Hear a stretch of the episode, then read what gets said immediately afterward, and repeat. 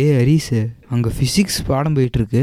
நீ என்னடா கிளாஸுக்கு வராமல் இங்கே பால் விளாண்டுருக்க டேய் கிளாஸில் என்ன பாடம் நடத்துகிறாங்க நியூட்டனோட மூன்றாவது விதி. அதை தாண்டா நான் இங்கே பண்ணிட்டு இருக்கேன் என்னடா விளாட்ற டேய் இப்போ இந்த பந்தை செவத்தில் அடிக்கிறோன்னா அடித்த பந்து ரிட்டர்ன் வருதா இல்லையா? ஆமாம் வருது. பந்து தூக்கி எறியும் போது செவத்தை நோக்கி போகுது. பந்து செவத்தை நோக்கி போகிறது நான் கொடுக்குற இல்லை? ஆமாம் ஆனால் பந்து செவத்தில் பட்டு திரும்பி வருதில்ல? அது யார் கொடுக்குற விசை? ஆமாம்ல நீ தூக்கி போடுற அதனால பந்து போகுது. ஆனால் எப்படி அங்கேருந்து திரும்பி வருது? இதில் தாண்டா நியூட்டனோட மூன்றாவது விதி இருக்குது. நியூட்டனோட மூன்றாவது விதியா? அப்படின்னா என்னடா? அதைத்தான் இன்னைக்கு நம்ம கேஎஸ்ஆர் சமுதாய வானியொலியில் சொல்ல போகிறாங்க வா போய் கேட்கலாம். அதுக்கு முன்னாடி வகுப்புக்கு போயிட்டு போயிடலாம்டா சரி போகலாம் என்ன நேயர்களே நீங்களும் கேஎஸ்ஆர் சமுதாய வானொலியில் அறிவியல் அறிவோம் நிகழ்ச்சியை கேளுங்க. நியூட்டனோட மூன்றாவது விதி பற்றி தெரிஞ்சுக்கோங்க. அறிவியல் அறிவோம். இது ஒரு அறிவியல் சார்ந்த நிகழ்ச்சி.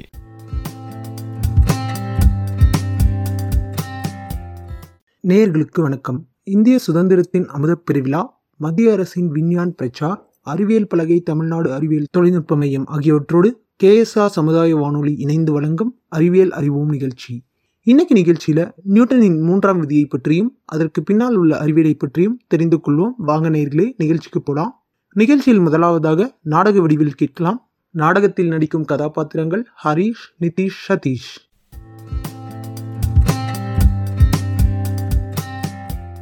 நியூட்டனின் மூன்றாவது விதி. நாடகத்தின் பாத்திரங்கள் ஹரிஷ் சந்தோஷ் நிதிஷ். காட்சி ஒன்று பள்ளி விளையாட்டு மைதானம். பள்ளி விளையாட்டு மைதானத்தில் ஒரு மரத்தின் அடியில் ஹரிஷ் சந்தோஷ் மற்றும் நிதிஷ் ஆகியோர் ஒரு பெஞ்சில் அமர்ந்து பாட புத்தகங்களில் கவனம் செலுத்தி வருகின்றனர். வாருங்கள் நேயர்களே அங்கு என்ன நடக்குது என்று பார்க்கலாம்.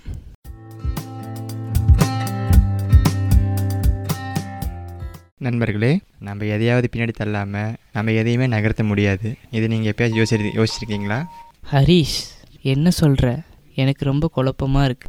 ஆமாம் ஹரிஸ் எனக்கும் குழப்பமா இருக்குது கொஞ்சம் விளக்கமாக சொல்ல நான் நியூட்டனோட மூன்றாவது விதியை பற்றி பேசுகிறேன் ஒவ்வொரு செயலுக்கும் சமமான மற்றும் எதிர்வினை உள்ளது. அதை பற்றி தான் நான் பேசிக்கிட்டு இருக்கேன். அதை பற்றி நான் கேள்விப்பட்டிருக்கேன். ஆனால் அது ஏன் அது அவ்வளோ முக்கியமானது? எனக்கு ஒன்றுமே புரியல. ஆமாம் ஆமாம் எனக்கும் தான் புரியல. ஆ அது ஏன் முக்கியங்கிறத நாம் தெரிஞ்சுக்கலாம். இதை பற்றி சொல்லட்டுமா? இதோ பாருங்க என் கையில் என்ன இருக்குது பந்து இருக்கு. ஆ இந்த பந்தை நான் முன்னாடி தள்ளுறேன். அது நகருதா? ஆமாம் நகருது. பந்தத்தல்னா நகர தானே செய்யும். அது சரிதான். பந்து தள்ளனா அது நகரதான் செய்யும். ஆனால் அது உங்களுக்கே தெரியாத ஒரு விஷயம் இதில் இருக்குது நான் பந்து எவ்வளோ விஷயோடு தள்ளுறேனோ அதே அளவு விஷய பந்தும் என் கைகளுக்கு திருப்பி கொடுக்கிறது.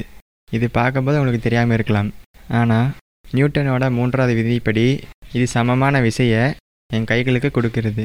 அப்படின்னா நம்ம எதையாவது தள்ளும்போது அது நமக்கு சமமான சக்தியோட நம்மளை பின்னாடி தள்ளுதுன்னு சொல்கிறீங்களா சரியாக சொன்னீங்க. நியூட்டனோட மூன்றாவது விதியானது பிரபஞ்சத்தில் இருக்கக்கூடிய சக்திகளோட சமநிலையை பற்றி சொல்லிக்கிறது. ஒவ்வொரு செயலுக்கும் சமமான ஒரு எதிர்வினை உண்டு. இதை தான் உங்ககிட்ட நான் எவ்வளோ நேரமாக சொல்லிகிட்டு இருக்கேன். புரிஞ்சுச்சா? புரிஞ்சுது ஹரிஷ்.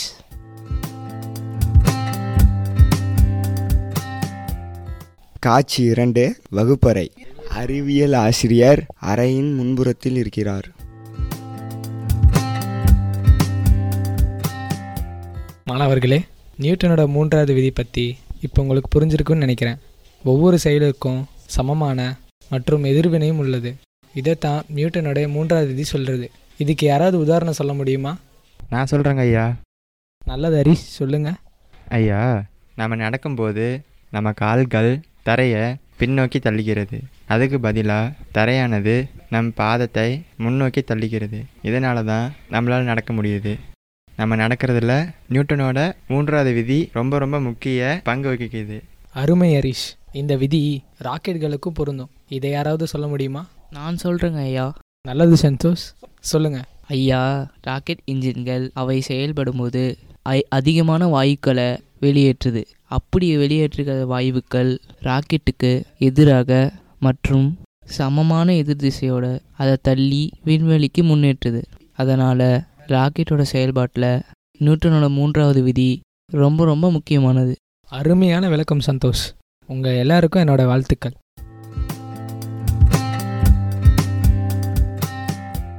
காட்சி மூன்று பள்ளி அறிவியல் கண்காட்சி. பள்ளியில் அறிவியல் கண்காட்சி நடந்து வருகிறது. ஹரிஷ் சந்தோஷ் மற்றும் நிதிஷ் ஆகியோர் நியூட்டனின் மூன்றாவது விதி என்ற தலைப்பில் ஒரு சாவடியை அமைத்துள்ளனர்.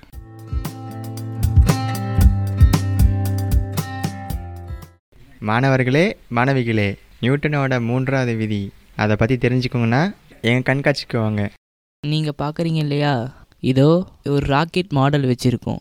ராக்கெட் இன்ஜின்கள் செயல்படும்போது அவை வாயுக்களை வெளியேற்றுது. அப்படி வெளியேறக்கூட வாயுக்கள் ராக்கெட்டுக்கு எதிராக சமமான மற்றும் எதிர் சக்தியுடன் செயல்படுகின்றன. இதனால் இந்த ராக்கெட் முன்னோக்கி நகர்த்தப்படுகிறது. இதோ இது ஒரு ஸ்கேட் போர்ட் நம்ம காலால் இந்த ஸ்கேட் போர்டை பின்னோக்கி தள்ளும் பொழுது அது அதே விசையோட நம் முன்னோக்கி தள்ளுது. ஹரிஷ் தனது கையில் இரண்டு கிளைடரை கொண்ட ஒரு டெமான்ஸ்ட்ரேஷன் டேபிள் வைத்துக்கொண்டு அனைவருடன் பேசுகிறார். இதோ பாருங்க எங்ககிட்ட ரெண்டு கிளைடர்கள் இருக்குது. நாங்கள் ஒரே நேரத்தில் அவற்றை வெளியிடும் போது அவர் எது எது திசைகளை நகரத்தை பார்க்கலாம். ஒவ்வொரு செயலுக்கும் சமமான மற்றும் எதிர்வினை உள்ளது அப்படிங்கிறது இது காட்டுகிறது. கண்காட்சியை சுற்றி ஒரு கூட்டம் கூடுகிறது. மேலும் மூன்று சிறுவர்களும் தங்கள் சோதனையை நிரூபிக்கிறார்கள்.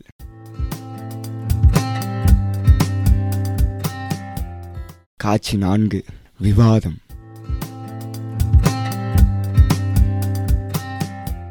அறிவியல் கண்காட்சிக்கு பிறகு ஹரிஷ் சந்தோஷ் மற்றும் நித்திஷ் ஆகியோர் தங்கள் திட்டத்தை பற்றி விவாதிக்க அமர்ந்துள்ளனர். ஃப்ரான்ஸ் நம்ம அறிவியல் கண்காட்சி சக்ஸஸ் ஆகிருக்கு நம்ம கண்காட்சியை எல்லாரும் விரும்பி பார்த்தாங்க.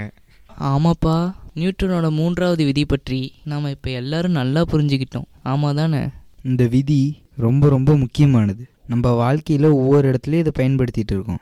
நண்பர்களே இது வெறும் அறிவியலை பற்றியது மட்டும் இல்லை வாழ்க்கையை பற்றினது இதை பற்றி யோசிச்சு பாருங்களே. நம்மளோட ஒவ்வொரு சக்திக்கும் சமமான மற்றும் எதிர்வினை இருக்கிறது மாதிரியே நாம் செய்கிற ஒவ்வொரு செயலுக்கும் விளைவுகள் உண்டு. புரியுதுப்பா. நாம் நல்ல செயல்களை செஞ்சால் நமக்கு நல்லது நடக்கும். நம்ம கெட்ட செயல்களை செய்ய நினச்சா நமக்கும் அதே மாதிரி கெட்டது தான் நடக்கும். நியூட்டனோட மூன்றாவது விதியிலிருந்து நான் இதை தெரிஞ்சுக்கிட்டேன். நியூட்டனோட மூன்றாவது விதி வெறும் அறிவியல் கோட்பாடு மட்டும் இல்லை அது ஒரு வாழ்க்கை பாடமும் கூட.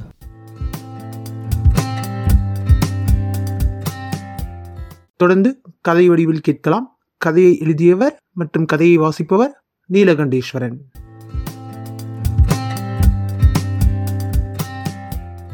வணக்கம் நேயர்களே நான் உங்கள் ஹரிஷ். இன்னைக்கு நம்ம ஒரு அருமையான கதையை பற்றி பார்க்க போகிறோம் நியூட்டனோட மூன்றாவது விதி. அதை பற்றி இன்னைக்கு ஒரு அருமையான கதை தான் பார்க்க போகிறோம் ஒரு காலத்தில் ஒரு அருமையான கிராமத்தில் குன்றுகளுக்கும் நதிகளுக்கும் இடையில் எமிலி மற்றும் ஜாக் அப்படின்னு ரெண்டு நண்பர்கள் வாழ்ந்து வந்தாங்க. எமிலி ஒரு புத்திசாலித்தனமான இளம் விஞ்ஞானி. அவங்க தன்னை சுற்றி இருக்க உலகத்தை எப்பவுமே ஆராய்ச்சி செய்கிறதுல ஆர்வமாக இருந்தாங்க. அதே நேரம் ஜாக் இன்ஜினியரிங்கில் ரொம்ப ஆர்வமாக இருந்தார். அவர் தொடர்ந்து பல கேஜெட்கள் மற்றும் இயந்திரங்களோட தன்னோட நேரத்தை செலவிட்டுட்டு இருந்தார். இப்படி இருக்க சூழல்ல இவங்க ரெண்டு பேரும் நியூட்டனோட மூன்றாவது விதியை பற்றி தேடி அறிஞ்சு அதன் மூலமாக ஒரு விளக்கம் பெறுவாங்கன்னு அவங்களுக்கு இப்போ தெரியாது. வாங்க அவங்க வாழ்க்கையில் என்ன நடக்குதுன்னு பார்க்கலாம். ஒரு நாள் நல்ல ஒரு மதிய நேரம். எமிலியும் ஜாக்கும் ஒரு மியூசியத்தை பார்வையிட போனாங்க. அவங்க அந்த மியூசியத்தை சுற்றி பார்க்கும்போது அங்கே பழங்கால ஊசல் கடிகாரங்கள் காட்சிக்கு வைக்கப்பட்டிருந்தது. அது அவங்க ரொம்ப ஆர்வத்தோட பார்த்தாங்க.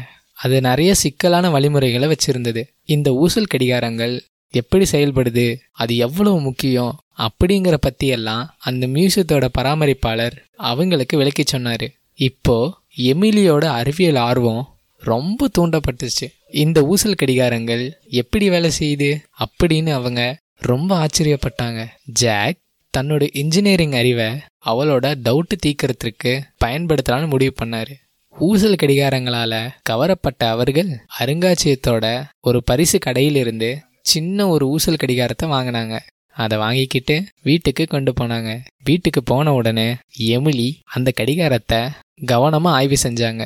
கடிகாரத்தில் இருக்கக்கூடிய ஊசல் ஒரு பக்கமாக இழுக்கப்பட்டு விடப்பட்டா அது முன்னாடியும் பின்னாடியும் போயிட்டு வரத எமிலி கவனிச்சாங்க. எமிலி ஜாக்கை நோக்கி ஜாக் இந்த ஊசல் ஏன் இப்படி இருக்குது? இதை பற்றி நீங்கள் என்னைக்காவது யோசிச்சிருக்கிறீங்களா? அப்படின்னு கேட்டாங்க. ஜாக் தன்னோட கன்னத்தை தடவிக்கிட்டு எமிலிக்கு பதில் சொன்னார். எனக்கு இது முழுமையாக தெரியல எமிலி. ஆனால் இதுக்கும் நியூட்டனோட இயக்க விதிகளுக்கும் ஏதாவது தொடர்பு இருக்கலாம்னு நினைக்கிறேன். இப்போ இவங்க ரெண்டு பேரும் நியூட்டனோட மூன்றாவது விதி அடிப்படையில் அந்த கடிகாரத்தை ஆய்வு பண்ண தொடங்கினாங்க எமிலியும் ஜாக்கும் புத்தகங்கள் மற்றும் ஆன்லைன் ஆதாரங்களிலிருந்து பல்வேறு தகவல்களை திரட்டி ஆராய்ச்சியில் ஈடுபட்டாங்க. கடைசியா ஒவ்வொரு செயலுக்கும் சமமான மற்றும் எதிர்வினை உள்ளது அப்படின்னு சொல்லப்பட்ட நியூட்டனோட மூன்றாவது விதியை அவங்க கண்டுபிடிச்சாங்க. அவர் சொன்னதை புரிஞ்சுக்கிறதுல அவங்களுக்கு கொஞ்சம் சிக்கல் இருந்தது. கடைசியா எமிலி ஒரு யோசனைக்கு வந்தாங்க. ஜாக் இங்க செயல் அப்படிங்கிறது ஊசலுக்கு நாம கொடுக்குற உந்துதல். எதிர்வினை அப்படிங்கிறது எதிர் திசையில அதோட இயக்கம். சரிதானே? அப்படின்னு சொன்னாங்க. ஜாக் சம்மதத்தோட தலையசிச்சாரு. நீ சொல்றது சரியா தான் இருக்கு. ஆனா நம்ம இதை சோதிச்சு பார்க்கலாமா? அப்படின்னு ஜாக் சொன்னாரு. அவங்க ஒரு எளிய பரிசோதனையை நடத்தினாங்க. ஊசலை ஒரு பக்கமா இழுத்து அப்புறம் அதை விட்டுட்டாங்க. அவங்க எதிர்பார்த்த மாதிரியே ஊசல் எதிர் திசைக்கு திரும்பிச்சு. அவங்க ஊசலை தள்ளும்போது அதன் மீது ஒரு விசையை செலுத்தி அது நகரும்னு உணர்ந்தாங்க. ஊசல் அவங்க கொடுத்த விசைக்கு ஈடாக சமமான மற்றும் எதிர் விசையை செலுத்தி அது பின்னோக்கி செல்லும் அப்படிங்கிறது அவங்களுக்கு புரிஞ்சிச்சு. அவங்க தொடர்ந்து அந்த பரிசோதனை செய்யும் பொழுது அவங்களுடைய உற்சாகம் அதிகமானுச்சு. அவங்க செலுத்தின விசைக்கு சமமான எதிர் திசையில ஒரு சமமான வினையை அந்த ஊசல் கொடுத்தது. இதன் மூலமா நியூட்டனுடைய மூன்றாவது விதியை அவங்க கொஞ்சம் நல்லா புரிஞ்சுக்கிட்டாங்க.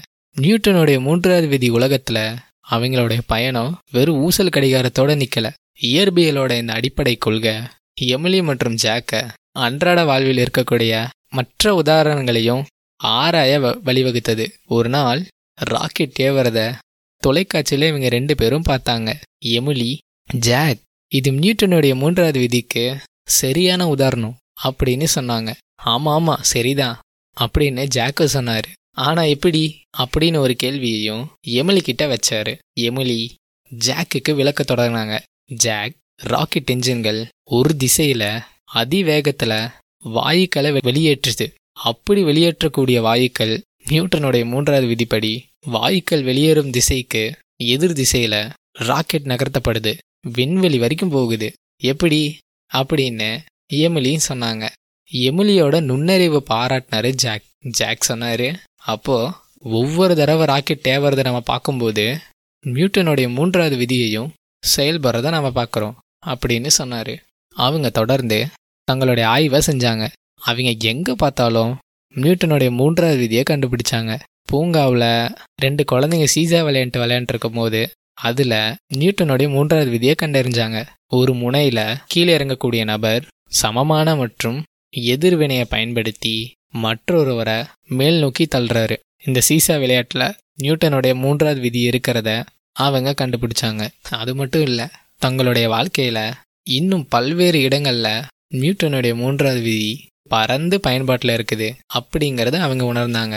என்ன நேயர்களே இந்த கதையிலிருந்து நீங்களும் நியூட்டனுடைய மூன்றாவது விதி நம்ம அன்றாட வாழ்க்கையில நீக்கமர நிறைஞ்சிருக்குது. அப்படிங்கிறத உணர்றீங்களா? நாம நடக்கிறதுல இருந்து ஒரு பந்து விளையாடுறதுல இருந்து ஒரு சீசா விளையாட்டுல இருந்து ராக்கெட் ஏவறதுல இருந்து எல்லாத்துலேயுமே நியூட்டனுடைய மூன்றாவது விதி முக்கிய பங்கு வகிக்குது. எனவே நியூட்டனுடைய மூன்றாவது விதியை பற்றி இன்னைக்கு நீங்கள் நிகழ்ச்சியில் நல்லா புரிஞ்சிருப்பீங்கன்னு நான் நினைக்கிறேன். மீண்டும் மற்றொரு நல்ல கதைகளோட உங்களை சதிக்கும் வரை உங்களிடம் விரைபடுவது உங்கள் ஹரிஷ். நன்றி வணக்கம்.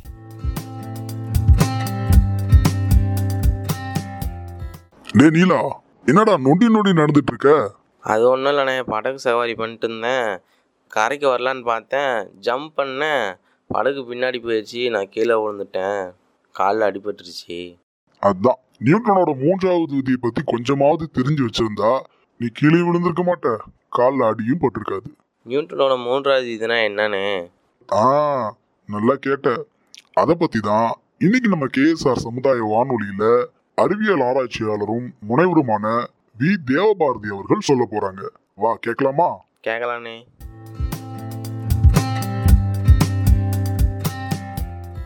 நம் அன்றாட வாழ்வில் நியூட்டனின் மூன்றாவது விதி.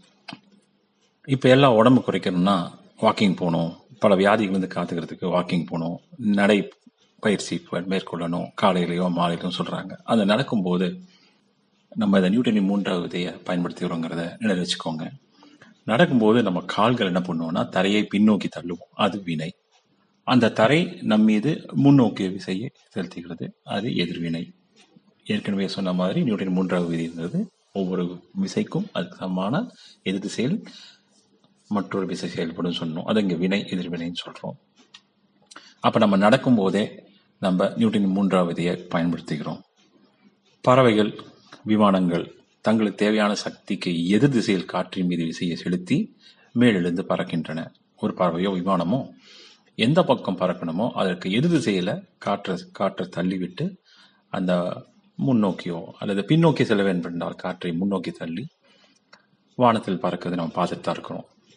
ஒரு ஆக்டோபஸ் தன் உடலிலிருந்து ஒரு புனல் வழியாக தண்ணீரை வெளியேற்றுவதன் மூலம் தண்ணீரில் தன்னை தானே செலுத்துகிறது. நீங்கள் ஒரு படகுலேருந்து அதாவது ஒரு குளத்துல அல்லது ஏரியிலையோ ஒரு படகு சவாரி சென்று முடிச்சதுக்கப்புறம் அந்த படகுலேருந்து எட்டி நீங்கள் கரையில் குதிச்சிங்கன்னா நீங்கள் முன்னோக்கி வந்ததுனால அந்த படகு பின்னோக்கி செல்வதை பார்த்துருக்கலாம். எப்பவுமே அந்த படகு சவாரி சென்ற அந்த படகு ஓட்டுநர் படகு கெட்டியாக பிடிச்சிக்குவார். நீங்கள் கீழே விடாமல் இருக்கிறதுக்கு. இதே நீங்கள் நீங்கள் சுற்றுலா செல்லும் போதெல்லாம் பார்த்துருக்கலாம். நீங்கள் ஒரு நீச்சல் வீரராகவோ நீச்சல் தெரிஞ்ச இருந்தாலோ நியூடனி மூன்றாவதையே கண்டிப்பாக நீங்கள் பயன்படுத்தியிருப்பீங்க எப்படி என்றால் இப்போ நீங்கள் முன்னோக்கி நீந்த வேண்டும் என்றால் உங்களோட கைகள் இருக்க கைகளை வந்து தண்ணீரை பின்னாடி தள்ளணும். நீங்கள் தண்ணீரை பின்னாடி தள்ளுறதுங்கிறது வினை. தண்ணீர் உங்களை முன்னோக்கி தள்ளுறதுங்கிறது எதிர்வினை. வீட்டில் துணியை காய போட்டிருக்கும் போது கூட நீங்கள் துணி காய்ந்தவுடன் துணியை நீங்கள் இழுக்கும் பொழுது துணி உங்கள் பக்கம் வரும். கொடி வந்து அதற்கு எதிர் திசையில நகர்றது நீங்கள் பார்த்துருக்கலாம். ஒரு கயிறு எதிரெதிர் உணர்வுகளை இரண்டு பேர் இழுத்து எதிரெதிர் முனைகளை ரெண்டு பேர் இழுக்கும்போது ஒரே புள்ளியில் நினைத்திருக்கும். இரண்டு பேருமே ஒரே சமமான விசையை கொடுத்துருந்தா. அப்போ ஒரு பக்கம் வினைனா இன்னொரு பக்கம் எதிர்வினை. அதனால அந்த கயிறு இந்த பக்கம் அந்த பக்கம் போகாமல் நிதானிப்பதை நம்ம பார்க்கலாம். பழங்காலத்தில் கயிறு இழுக்கும் போட்டி அப்படிங்கிறதுல நம்ம பழங்காலத்து முன்னோர்கள் ஒரு விளையாட்டாகவும் விளையாட்டு மூலம் அந்த அறிவியலையும் நம்ம கூத்திருக்காங்கிறது நம்மளுக்கு நல்லா தெரியும். ஒரு துப்பாக்கி சுடும்பொழுது சுடும் பொழுது நிகழும் பார்க்கலாம். துப்பாக்கி சுடும்போது துப்பாக்கிலேருந்து அதிக வேகத்தில் அந்த புல்லட் தோட்டாவானது வெளியேறும். அதுக்கு சமமான எதிரிசை துப்பாக்கி பின்னோ பின்னோக்கி தள்ளப்படுறதை பார்க்கலாம். அதனால அந்த துப்பாக்கி சுடும்போது பயிற்சி பெற்று தான் துப்பாக்கி சுடும்னு சொல்லுவாங்க. ஏன்னா அந்த துப்பாக்கிங்கிறது தோட்டா வெளியே வந்தவுடன் தோட்டா முன்னோக்கி வெளியே வந்தவுடன் துப்பாக்கியானது பின்னோக்கி தள்ளப்படும் போது அந்த துப்பாக்கி சுடுபவரின் தோள் பட்டையில் அடி பாதிப்பு ஏற்படுத்தவாறு அல்லது காயம் ஏற்படுத்தாதவாறு பார்த்துக்க சொல். அதுக்கான சில பயிற்சிகளை கொடுப்பாங்க நம்ம காவலர்லேயும் காவலர் படையிலையும் இராணுவ படையிலையும் அங்கேயும் நம்ம நூற்றி மூன்றாவதையை பார்க்குறோம். நீங்கள் உங்கள் கையில் நீட்டி ஒரு கை மேலே ஒரு வாளையோ மற்ற ஏதோ பொருளையோ வச்சிருங்க. வச்சிருக்கும் போது உங்களுக்கு நல்லாவே தெரியும். அந்த பொருள் கீழே விழாமல் இருக்கிறதுக்கு உங்களை அறியாமலேயே ஒரு மேநோக்கு விசை அதாவது எல்லா பொருளும் புவியை நோக்கி இருக்கப்படும் புவியீர்ப்பு விசையும் படிச்சிருப்பீங்க. அப்போ புவியீர்ப்பு விசைங்கிறது புவியை நோக்கி அதாவது கீழ் தரையை நோக்கி இருக்கும் கீழ் நோக்கிய விசை. உங்களை அறியாமலே உங்கள் கையானது மேல் நோக்கி விசையை கொடுக்கும். ரொம்ப நேரம் வச்சுட்டு இருந்தீங்கன்னா உங்கள் கையில் ஒரு வலியை உணர்வீங்க. இதன் மூலமாக வினை எதிர்வினைக்கு நம்ம நியூட்டன் மூன்றாவது சொன்னதை நம்ம அந்த வழி மூலமாக உணரலாம். ஒரு கார்பெண்டர் அதாவது ஒரு தச்சர் ஒரு மேசை நாற்காலியில் ஒரு ஆணியை அடிக்கும் பொழுது அல்லது சுவரற்றில் ஆணி அடிக்கும் பொழுது நியூட்டனின் மூன்றாவது விதியை உணர முடியும். ஏன்னா ஒரு சுத்தியால் ஒரு ஆணியை அடித்து உள்ள தழுவிங்க. அடிக்கும்போது அந்த ஆணியானது சுவரிலோ அல்லது மேசைக்குள்ளேயோ செல்லும். அதுக்கு எதிர் விசை வந்து அந்த சுத்தியை திருப்பி அடிக்கப்படுறத உணரலாம். மலையேறும் பயணிகள் மலை ஏறுபவர்கள் ஒரு கயிறை வந்து மலையின் உச்சி மீது பொருத்திட்டு அந்த கயிறை பிடிச்சிட்டு மேலே ஏறுவாங்க. எப்படி ஏறுவாங்க அப்படின்னா கயிறை பின் கீழ் நோக்கி தள்ளுவாங்க. கயிறு கீழ் நோக்கி தள்ளி அவங்க உடலை மேல் நோக்கி உந்துதலுக்கு ரொம்ப அருமையாக இருக்கும். இதுவும் நம்ம நியூட்டனின் மூன்றாவது ஒரு எடுத்துக்காட்டாக சொல்லலாம். கிரிக்கெட் மட்டை பந்து பற்றி உங்களுக்கு தெரியும். மட்டை பந்துலேயும் அதே மாதிரி தான் அந்த மட்டை வந்து வரும் திசைக்கு மட்டையில் ஓங்கி அடிப்பாங்க. அந்த மட்டை பந்து அந்த பந்து வரும்போது கிரிக்கெட் பேட்டால ஓங்கி அடிக்கும்போது சமமான எதிரிசை கொடுக்கும்போது அதே சக்தியில் அஹ், போகிறத நம்ம பார்த்துருக்கோம். நீங்கள் ஒரு நாற்காலியில் உட்காரும்போது உங்களுடைய எடை கீழ் நோக்கி திசையில் இருக்கும். அந்த நாற்காலியானது ஒரு மேல் நோக்கி சமமான எதிர் விசையை கொடுத்தா நீங்கள் நிலையாக உட்காந்துருக்கலாம் ஓய்வில் உட்காந்துருக்கலாம் இப்போ அனைவருமே அறிந்தது சந்திரயான் மூன்று ராக்கெட் உங்களுக்கு தெரியும்.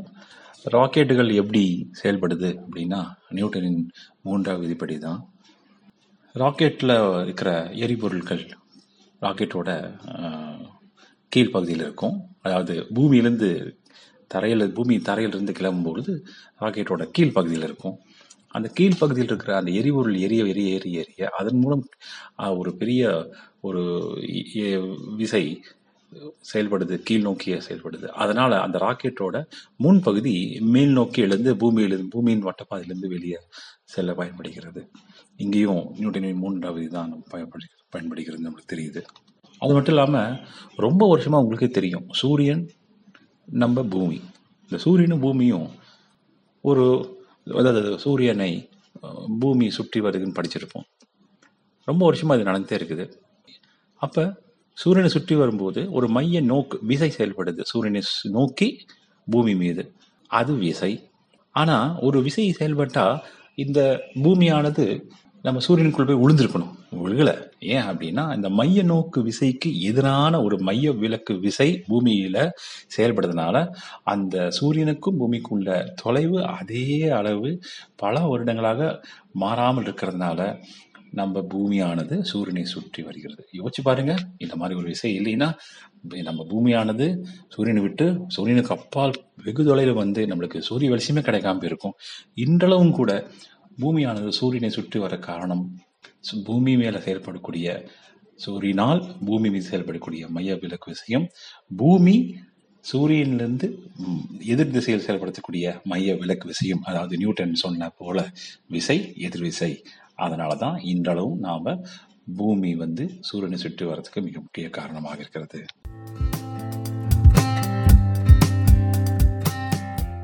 என்னடா நீலா? நியூட்டனோட மூன்றாவது விதி பத்தி நல்லா தெரிஞ்சுக்கிட்டியா? தேவபாரதி சார் நல்லா சொன்னாரா? ஆ சொன்னாங்கண்ணே. அன்றாட வாழ்க்கையில எல்லா செயல்பாடுகள்லயும் நியூட்டனோட மூன்றாவது விதி இருக்குது. வா போலாம். போலாண்ணே.